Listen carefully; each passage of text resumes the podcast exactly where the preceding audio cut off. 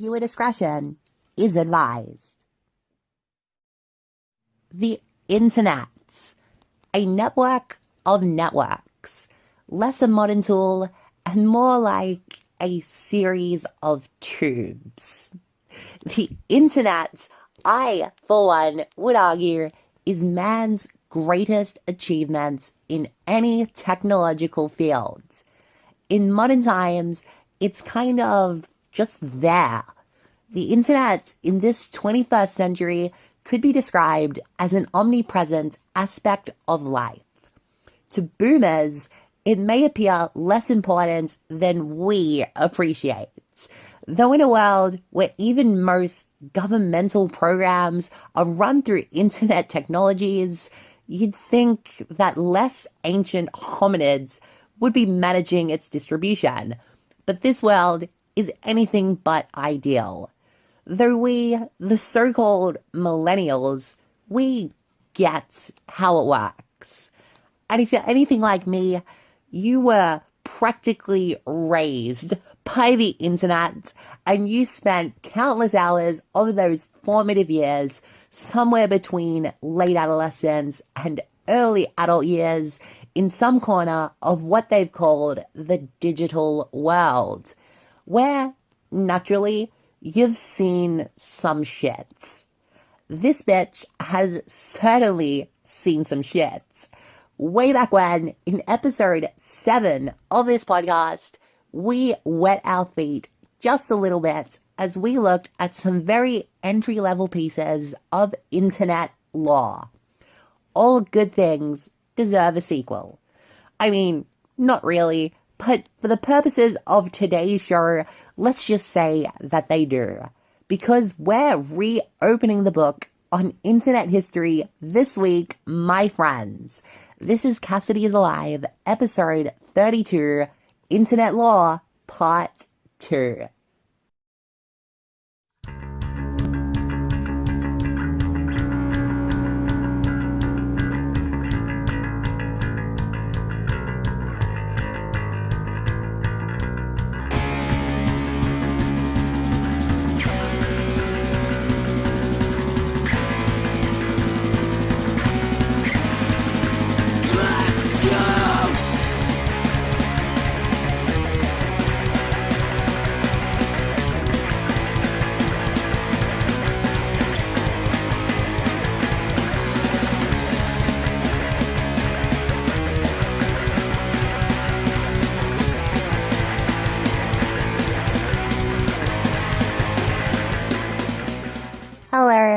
It's Cassidy.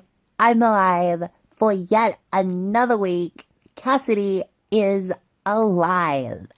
And she does hope that her voice is a little more palatable this week.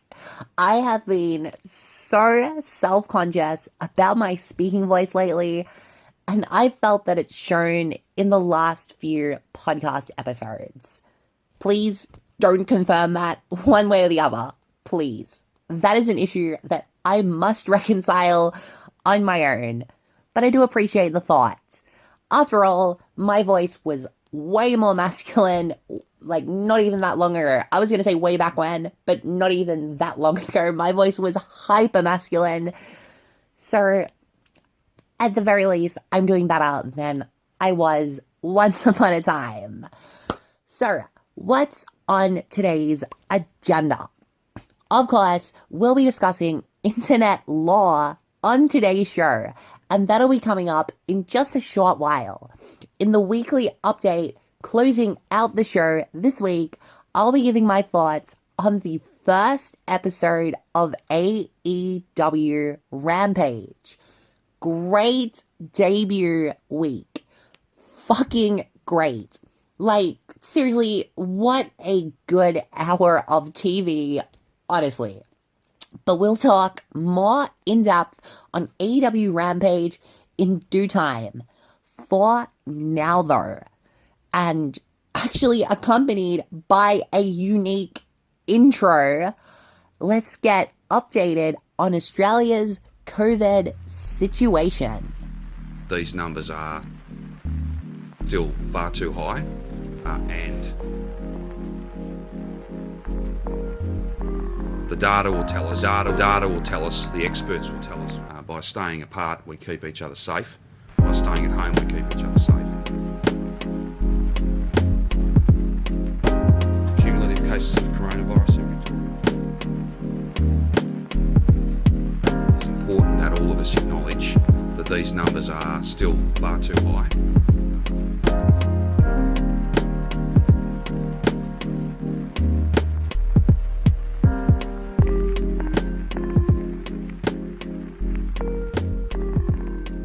Okay, before jumping in and before I spew at you some data, I wanted to clarify that I do realize that that silly jingle is, well, it's not silly, it's shitty. Let's just be honest. It's lazy and it's shitty. So I guess it's fitting. the year ends in little over four months and I'm hopeful that I can retire this fucking segment before year's end. Can the island nation of Australia reach common cause and achieve some kind of return to normalcy in four months? Probably not, but let's hope so. As we've been doing, let's start with the figures for my home state of Victoria as of the week of Monday, 16th of August, 2021, there are 205 active cases in Victoria as the statewide lockdown extends, likely through to the start of September, postponing my appointment with the gender specialist for a second time. 47.3% of persons over the age of 16 have had one vaccination shot, while 25.8 have had both shots. Figures, as always, reflective of as per 100k people.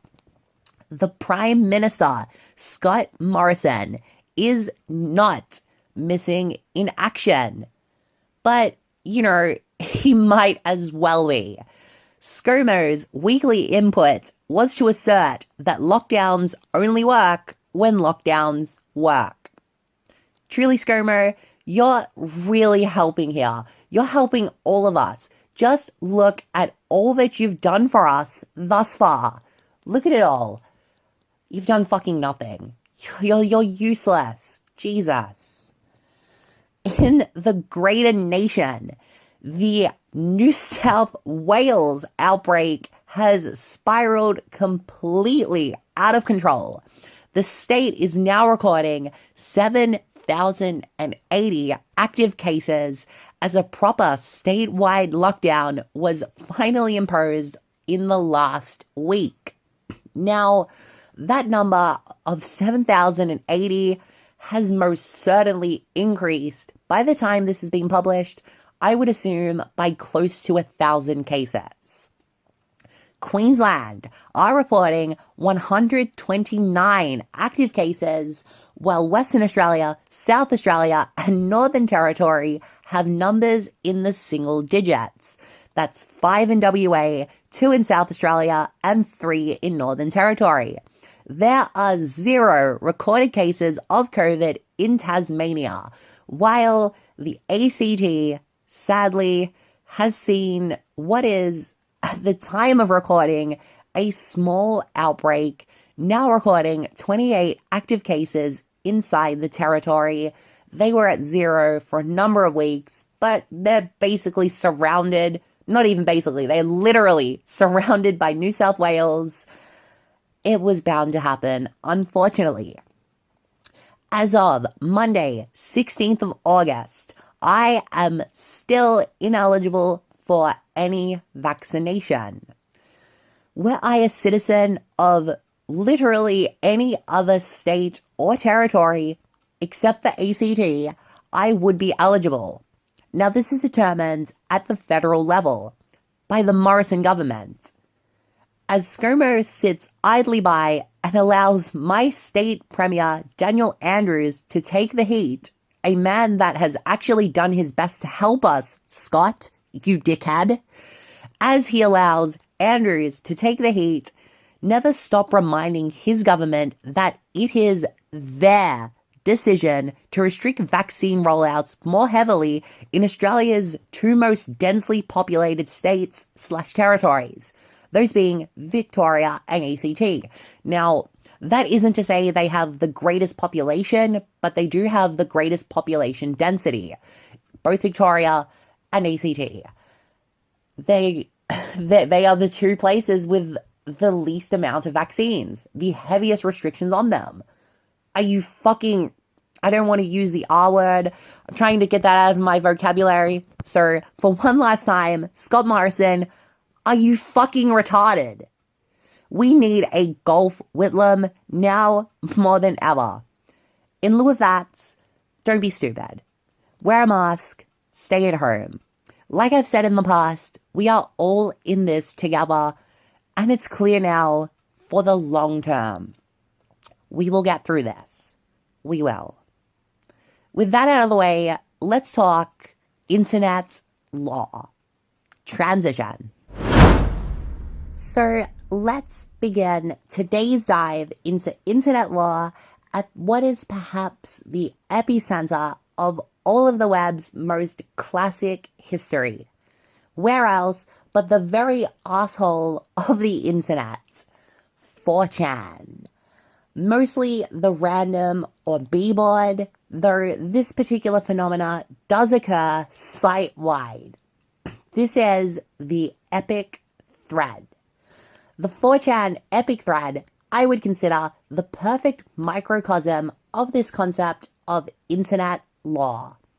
Put simply, it is a thread on 4chan considered particularly memorable or, yes, epic. And for any number of reasons, though usually they're recognized as epic threads for simply being really, really funny. You'll know for sure that you've entered an epic thread upon seeing the affirmative anonymous comment posting in an epic thread or rather its superior variant, toasting in an epic bread. It's little more than, as stated, positive affirmation, an acknowledgement that we are indeed witnessing or even partaking in internet history. With that explained, let us have a gander at some of these epic threads. This is a list curated by myself and in no particular order, comprising of mostly random examples that came to my mind during the research slash writing process. To begin, a tale of tragedy. In 2009, an anonymous user posted this image on the b-board. An instructional image macro teaching new and unaccustomed 4chan users at the time described with the pejorative term new fag how to post a Triforce in Unicode. The Triforce, in simple terms, is that famous triangle symbol from The Legend of Zelda. I'm sure you've seen it. Well, the practice of Triforcing has all but faded into obscurity today what with the influx of casual users and fucking normies to 4chan, it was at the time almost like a rite of passage. Then popular phrase new fags can't triforce being posted constantly by the old guard of 4chan anons. A little embarrassed to admit this, but back in high school, I too championed the phrase. This 2009 post, however, did not actually instruct users on how to post a Triforce, rather on how to write a simple executable that would delete System32, thereby bricking any Windows PC. And some poor, poor son of a bitch actually fell for it. Assumedly a naive teenager and on their father's work computer. They posted irrefutable photographic evidence confirming the events. With their father returning home from work shortly, the anonymous commenter frantically attempted to resolve the issue, chronicling their efforts in the thread. At the behest of the nuns trolling the thread, they began to install a different operating system, which wiped almost all of the data stored to the PC's hard drive. But it gets worse. They were convinced to run an industrial grade magnet described as being used in fucking welding across the HSD. The the eight oh my god, I fucked that up. The HDD, which completely destroyed the hard drive. It completely destroyed it. As said by another anon in the thread, the PC was now essentially a paperweight. While this incident is far from B's most insidious act, by God, it is up there somewhere amongst the most funny. Our next epic thread is much shorter, and it is far less known than the 2009 PC bricking affair. It primarily concerns OP, the original post. And the more that you think about it, the more peculiar it becomes. The May 2012 post reads as such My cat caught this snake and brought it inside, so I went ahead and scanned it. I don't know much about snakes, but I think this one is young. It appears to have a diamond like pattern at the base of its head. Its underside is red colored. Can anyone identify it? Now, in case that flew over your head, dear listener, this guy scanned a fucking snake. He uploaded the image. I'm sorry. I just find it really funny. So this guy, he he scanned a snake, uploaded the image to 4chan, and was so nonchalant about it. It's actually fucking impressive, like how casual he just said, alright, so I went ahead and scanned it. The thread itself is only archived in image form, and we are therefore not privy to live reactions beyond the first two responses. If there were even any more responses to begin with. That said, whenever this image is reposted around the nats, it is generally met with subtle bewilderment. Because, you see, it's not so strange on the surface. But if you think about it just a little bit, you begin to realize yeah, scanning a snake when you could just take a photo what? It's pretty damn fucking bizarre. So, sorry, like I said, I just find that very funny. Like, it's so peculiar. Why? Our next epic thread takes us to the V board. This is for discussion of video games. In a 2009 post, a thread was created about then upcoming Nintendo Wii game the conduits. In response to the original post, an anonymous commenter asked the now infamous question Has anyone really been far, even as decided to use even go, want to do, look more like? Huh? What? Oh. okay. Now, people have tried to decipher this question for actual years. Over a decade now, actually. And I don't think that we've really worked out the full extent of it yet. Speculation is that it was asking if video game devs had ever gone to such great lengths to make a game that was so realistic. Although The Conduit was far from the most visually realistic game in 2009, Sir, I do very much doubt this explanation. Whatever the case, this will be around for as long as the internet is. It is so widespread and well known, but I could not resist talking about it. I left it out of the first internet lore episode with full intent to speak on it, so I had to include it here. It's such a it's just it's a piece of history. If, if you've been on the internet, and I mean the real internet, if you've been to the depths of the internet, you're familiar with this. 2010, the B board. An anonymous user starts a thread calling for suggestions on senior pranks at their high school. 11 minutes into the thread, a comment was left reading Bring a cow in and get it to the top floor of the building. They can walk upstairs, but not down.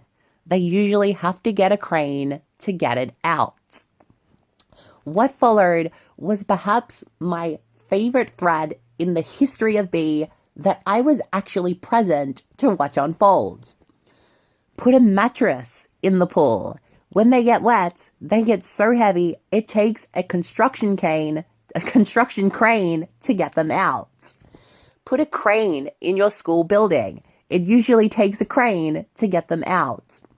Disable the crane so it can't be used to get it out. Put a crane in your school. Takes a mattress to get it out. Put an inconspicuous briefcase on the top floor. They'll think it's a bomb and they'll have to use a crane to get it out. Put a crane on the crane. Takes one crane to crane the first crane and one crane to remove the craned crane. And this one, this comment was left by yours truly at age 17. Summon the old god Cthulhu into your school's boiler room. He usually takes a crane to get out. Sometimes, sometimes memes, they just kind of like happen. Other times, it takes a crane to make a meme. Next one will be.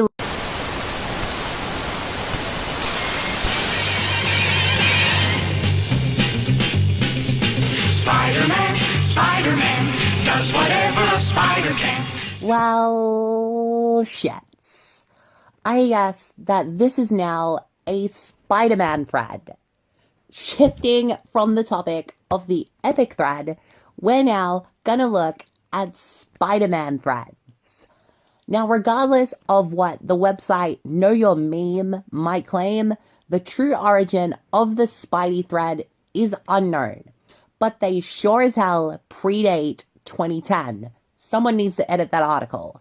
This was already a thing when I first came to 4chan at age 13 in 2006. Actually, I may have been 12 and yet to turn 13, but either way, it was in 2006, first year of high school. Placing the point of origin at least four years later is just incorrect. So, that Know Your Meme article, incorrect. But anyway, what the fuck is a Spider Man thread? I'm glad that you asked. In similar vein to a modern contemporary, that being pee is stored in the bowls, stills from the 60s Spider Man animated series will be used as a non sequitur, often accompanied by the caption, This is now a Spider Man thread.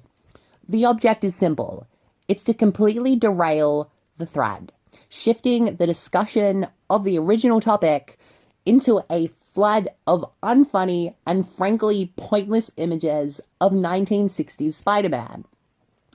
Unlike many classic memes that originated on B, such as uh, Rage Comics, Forever Alone, or hell, the image macro in of itself, the Spidey thread has maintained throughout the years, hasn't been co opted, and it is a persistent inside joke specifically on 4chan's various boards. In my opinion, this is among the last bastions of the old 4chan that still remains. And I say that because 4chan is kind of in the postmodern phase right now. Rigor mortis hasn't quite set in, but it's coming, believe you me. B was never good, but it used to be better. God, that, that was a horrible sentence. I'm sorry. Moving on, let's talk about the Groverhaus. Now, if you find yourself interested in this upcoming topic, I would direct you towards a video by Fredrik Knudsen of Down the Rabbit Hole fame. It isn't an episode of Down the Rabbit Hole itself, but it is a great deep dive nonetheless. This won't be a deep dive, just an overview. This is the story of a horrible DIY project by a something awful forums user with the screen name Grover. Grover lived in Virginia, in a place quite literally called the Great Dismal Swamp. Like, that's the actual name of the place. The Great Dismal Swamp. Of course, otherwise known as Impact Wrestling. The Groverhaus was a home construction project, and Grover, he was neither an architect or a builder. Beginning in December of 2006, Grover began to chronicle his project on something awful an $80,000, 2,000 square foot addition onto his home with a design that made utterly zero sense. It was mocked heavily and continues to be. Like, this is some not very well known infamy on the internet, but it's known and it's constantly mocked. There is no redeeming factor at all to the Groverhaus. The Groverhaus, it had an oddly staggered garage. It's pictured on the YouTube version right now. It served absolutely no purpose. It was just a weird aesthetic design. A bizarre choice, but whatever, I guess. It's just, why would you design the garage like that, Grover? I don't get it. there was also the infamous load bearing drywall. a load bearing drywall. Rest assured, the Groverhaus, it was an absolute disaster. But there are two stories that I'd like to talk about regarding the project. So, to celebrate the successful construction of his, I forgot to mention, bowed in garage, Grover had a barbecue.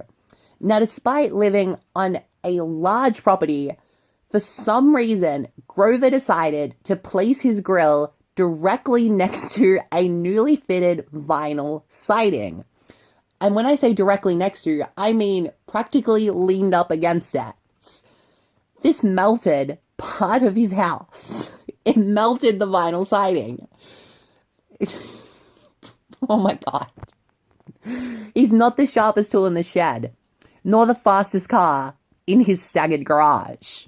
The second unfortunate incident involved, I guess you'd call it a sewage leak. Um, listen, with apologies to our Spotify listeners, this incident can only fully be appreciated in the form of an image.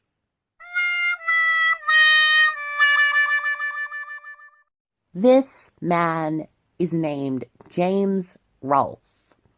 You may know him better as the angry video game nerd.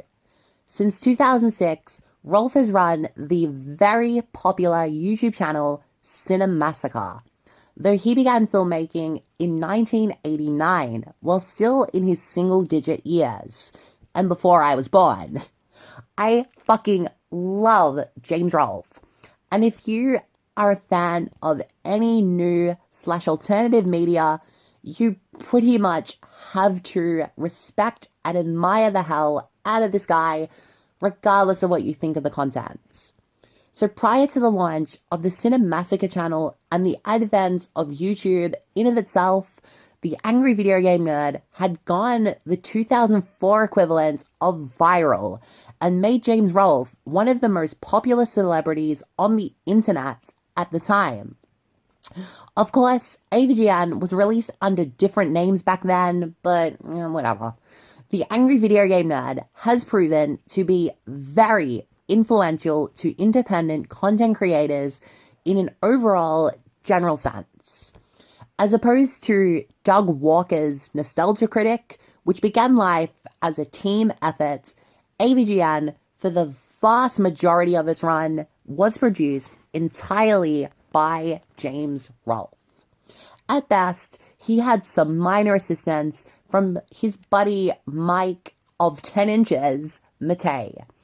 Now, AVGN these days is a bit more of a team effort, but for the longest time, we're talking well over 15 years, well, maybe not well over 15 years, but approaching 15 years, it was just James and partially Mike. AVGN, even to this day, it has a very amateur quality that a great deal of fans consider to be both charming and inspiring. Here's this seemingly average guy with a potty mouth talking about retro video games on the internet and getting both views and money for his efforts.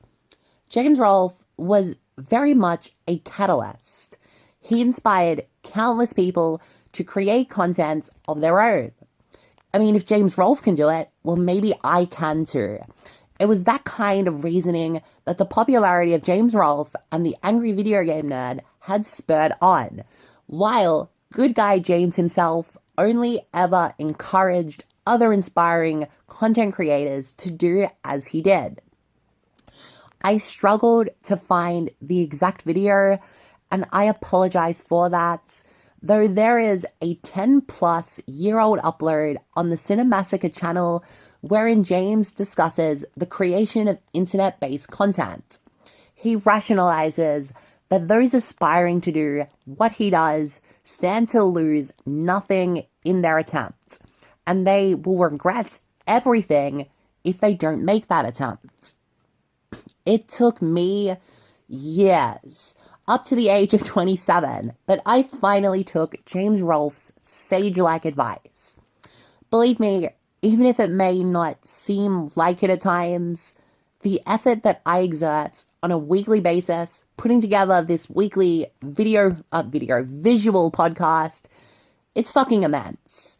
A lot of the time, it is still a struggle, and it often feels, I guess, futile. But now, some 32 episodes in, I am very glad that I do this. Regardless of the low view accounts, I'm I'm glad that I do this. If not for James Rolfe, I'd still be spending the majority of my week in bed accomplishing nothing. So here's the AVGN, and here's the James Rolfe, the man that I consider to be the internet's most influential person. We will cover Maddox in due time. But to me, James Rolfe is far more influential. For now, though, Song of the Week time. This week, we have an unknown track by an unknown artist, and you may know where this is headed. Nicknamed the most mysterious song on the internet, this is a piece of music often categorized as new wave, assumed to have been produced in the 1980s. It shares many similarities with the likes of Joy Division. Its origin completely unknown, though it was recorded from an early 80s broadcast of Hamburg based public radio station. I can't pronounce it, so the, the initials are NDR. Over the last few years, it has become somewhat of a viral sensation with internet sleuths working hard in a collaborative effort to solve the mystery that is this song's origin. For more on the topic, I will direct you to Justin Whang. He has a number of videos on the song that discuss it far deeper than I'm willing to. Of course, if you're interested. Really, when it comes to internet history themed content, Whang is second to none. I cannot recommend his channel enough.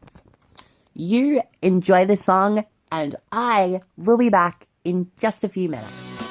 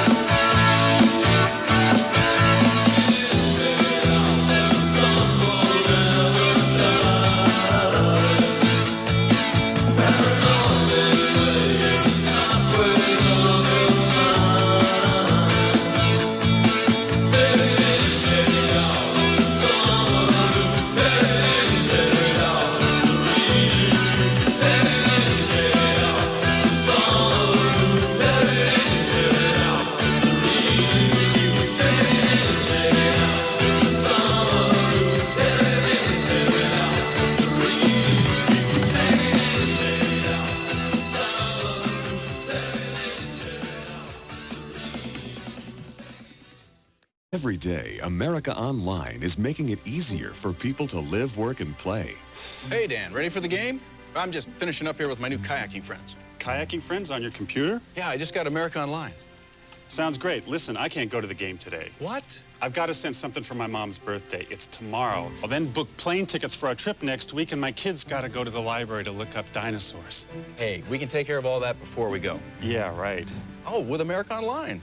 America Online can do all that? Yeah. How about sending your mom some nice flowers? All you do is click on Marketplace. We place an order.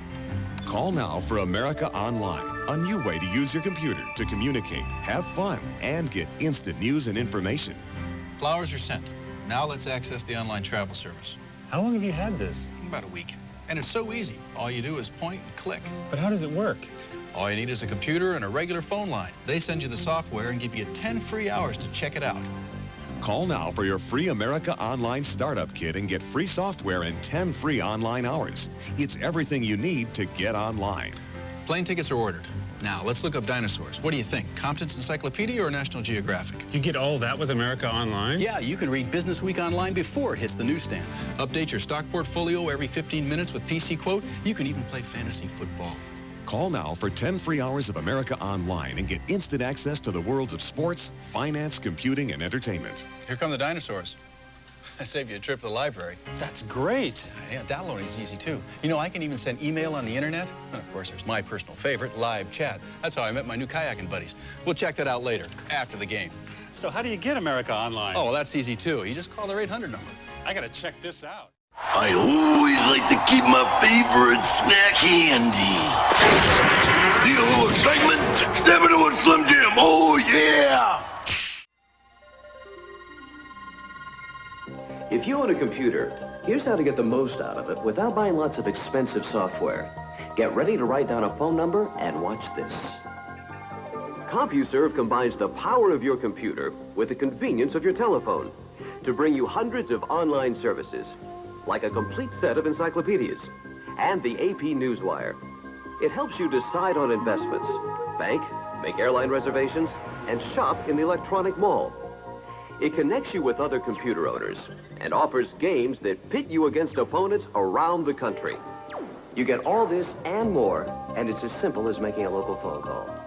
To get online with CompuServe and over a half million people throughout North America, see your local computer store or call 1-800-522-4477 for a free informative brochure about CompuServe. Call now to get the most out of your computer. You know what I hate? Hey guys, so at this point in recording, I received a message from my dad that he doesn't word things very well. It was meant, I think, to be supportive, but it kind of just broke my heart. And look, I had to cut out a couple of minutes of the podcast here. I was going to scrap the whole thing and just not do my podcast anymore. That's how much it upset me. Um, in lieu of that, I'm cutting all of that. It's basically me ranting about being an orphan. I I'm cutting that out and instead the rest of the show is just bullet points, okay? Thank you for understanding, guys. See you soon. You know, we'll just do bullet points. I don't want to. I stressed over taking these notes, doing the research. I was a couple of days behind. I'm not going to let all of that go to waste. So we'll do bullet points for the rest of the show, right? Internet time travelers. Very interesting shit. Do they actually exist? Or are they well designed, elaborate trolls? In the early 2000s, we were apparently visited by a man named John Titor from the year 2036 from a United States devastated by nuclear war. He sought to acquire an IBM 5100 computer for a supposed hidden feature that would help to debug various legacy computer programs. While the rest of his predictions were either wrong or still set for a future date, a formerly undiscovered, I'm sorry, a formerly undiscovered debugging feature was actually found in the IBM 5100 over 10 years after John Titor's original forum posts. Yeah, that does seem a little spooky, though, look, in all likelihood, John Titor's true identity was likely a computer scientist of some sort who was privy to the knowledge of the IBM's 5100 hidden feature. Um, he described his time machine, how it operated, the mechanics of it in explicit detail. Again, probably some kind of computer scientist, some kind of, you know, um, engineer, something like that. Somebody who is in a line of work who would know these things. Of course, there's no such thing as a time machine, but you get what I'm getting at. Again, Justin Whang has a great video on this that I highly recommend if you're interested in the story of John Titor. I'm sorry, guys, I'm clearly not doing very well. We'll get through it. TJ Kirk, better known as the amazing atheist, hosted a podcast called the Drunken Peasants Podcast. In its prime, this was my favorite podcast, and to this day, Prime Drunken Peasants is still my favorite podcast ever. It still exists now, but you know, now the main antagonist of DP was atheist YouTuber turned faux Christian e-beggar Brett Keane. Brett is an absolute fucking waterhead. And almost like an incompetent cartoon villain, really. He presented himself as an intellectual, despite having the intelligence of a fucking bicycle. He once famously called the reign of Mao Zedong, I quote, the rind of Zao Dedong. Here's a clip. How many atheists do you think got killed during the reign of Zao Dedong? What a fucked up name that guy's got. All in all, Brett Keane is a very interesting individual. And I can see a particular situation in the future where this guy gets his own episode of Cassidy is Alive. Trust me, he's worth it. Next up, Maddox. So once upon a time, Maddox was the internet's resident bad boy. He ran a popular blog called The Best Page in the Universe. He also wrote the New York Times best-selling book, The Alphabet of Manliness. He ran a podcast with one Dick Masterson called The Biggest Problem in the Universe. And it was a great, pretty hilarious, if very off-color podcast. The whole the whole concept was both guys would bring in a problem, something they considered a problem with the world or with society, and they would basically just argue about what's a bigger problem. Maddox would often bring in things like female genital mutilation, while Dick would like argue stupid things are problems. Dick's trying to be funny. Maddox, as the time goes on, is getting more and more serious, more and more frustrated with Dick's growing popularity. Following a falling out between the two, Maddox filed a $372 million lawsuit with the New York Supreme Court against Dick Masterson, Patreon, and friend of the podcast, Asterios Kokkinos, perhaps better known as Boisterous Coconuts. The lawsuit, which is often referred to fittingly as the LOL suit, was dismissed seven months later due to the complete illegibility of the documents provided and the fact that there was zero evidence of any wrongdoing. Dick is the winner.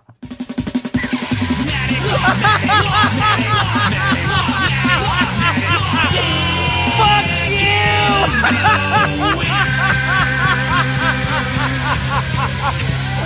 uh, Maddox lost. Okay, so I was going to close out with a history of Pornhub. I don't know, I just thought that was a really interesting, kind of risque topic. Though, why don't we save that for the future and I promise far better and less complicated internet lore part 3. Why don't we do that, hey? Weekly updates. All of you listen up! There was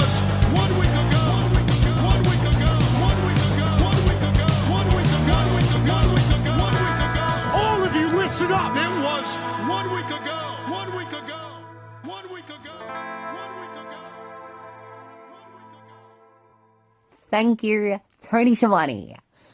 I have not much to update you guys on this week. Uh, I, I was whistled at by a stranger in a car. That has never happened before. I'm I'm sure if that continues, I will grow to be completely and utterly annoyed by it. But for now, a real, I mean serious boost to my self-confidence. Because why wouldn't it be? Now, AEW Rampage. I have this big write up about it, but as you probably figured, I'm not feeling it. So, just briefly, AEW Rampage, a great, great fucking hour of wrestling. Opening the show, you had Kenny Omega versus Christian Cage. Well, it was not a blowaway match, it was really fucking good. I really enjoyed it. I think it had the right finish. It told the right story. It was a really good, I think about 15 minute match. Really good shit. You should go out of your way to, you know what, just watch the whole episode of Rampage. If you've never watched AEW, watch Rampage. Might sell you on it. A really good show. I mean, seriously, one of the best TV shows that AEW has put out to date. The show ending though, coming off of Britt Baker versus Red Velvet, which was a good match. Not that great, but a good match.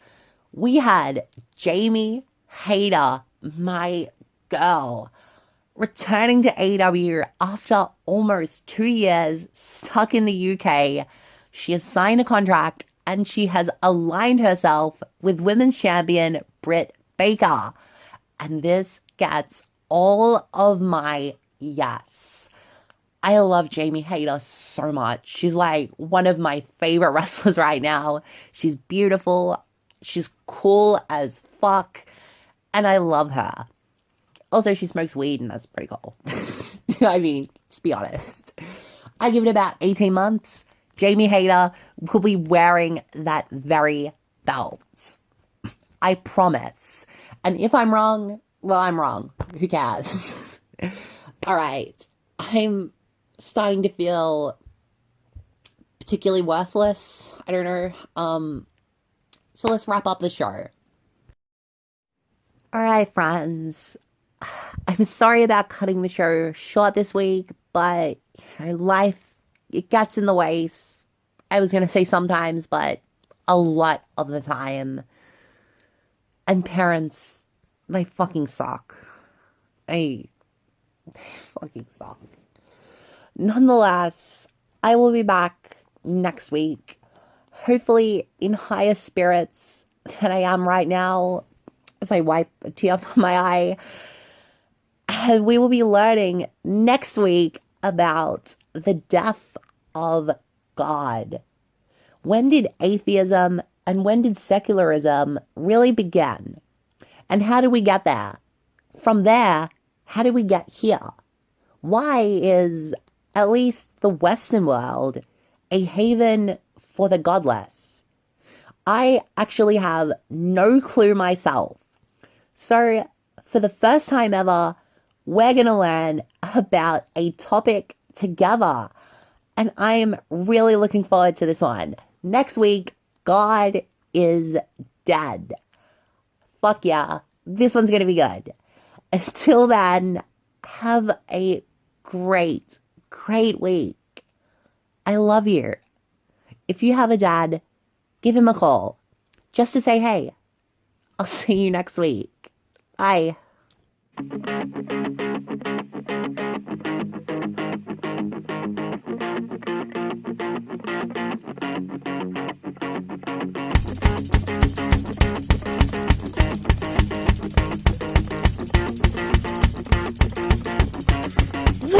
are shit! So it's all The people are the people as you've ever seen We write songs No one likes Except for people who get us That's not enough What you say to write a song Now I'm right This piece of shit A rip off every shit I fucking For those of you that don't know, me and Britt go way back. So when my friend asked me to come in and sort these silly little girls out the back, of course the answer is going to be yes. Just ask Kris Statlander and Red Velvet what it's like to be on the receiving end of my boots. So why don't we pick up where we left off? Red, next week in Milwaukee on Dynamite, I dare you, step between those ropes and face me. I'll knock you down a peg or two and we'll fix that attitude of yours up as well. Say what you will, say what you must. You're just pissed off, but no.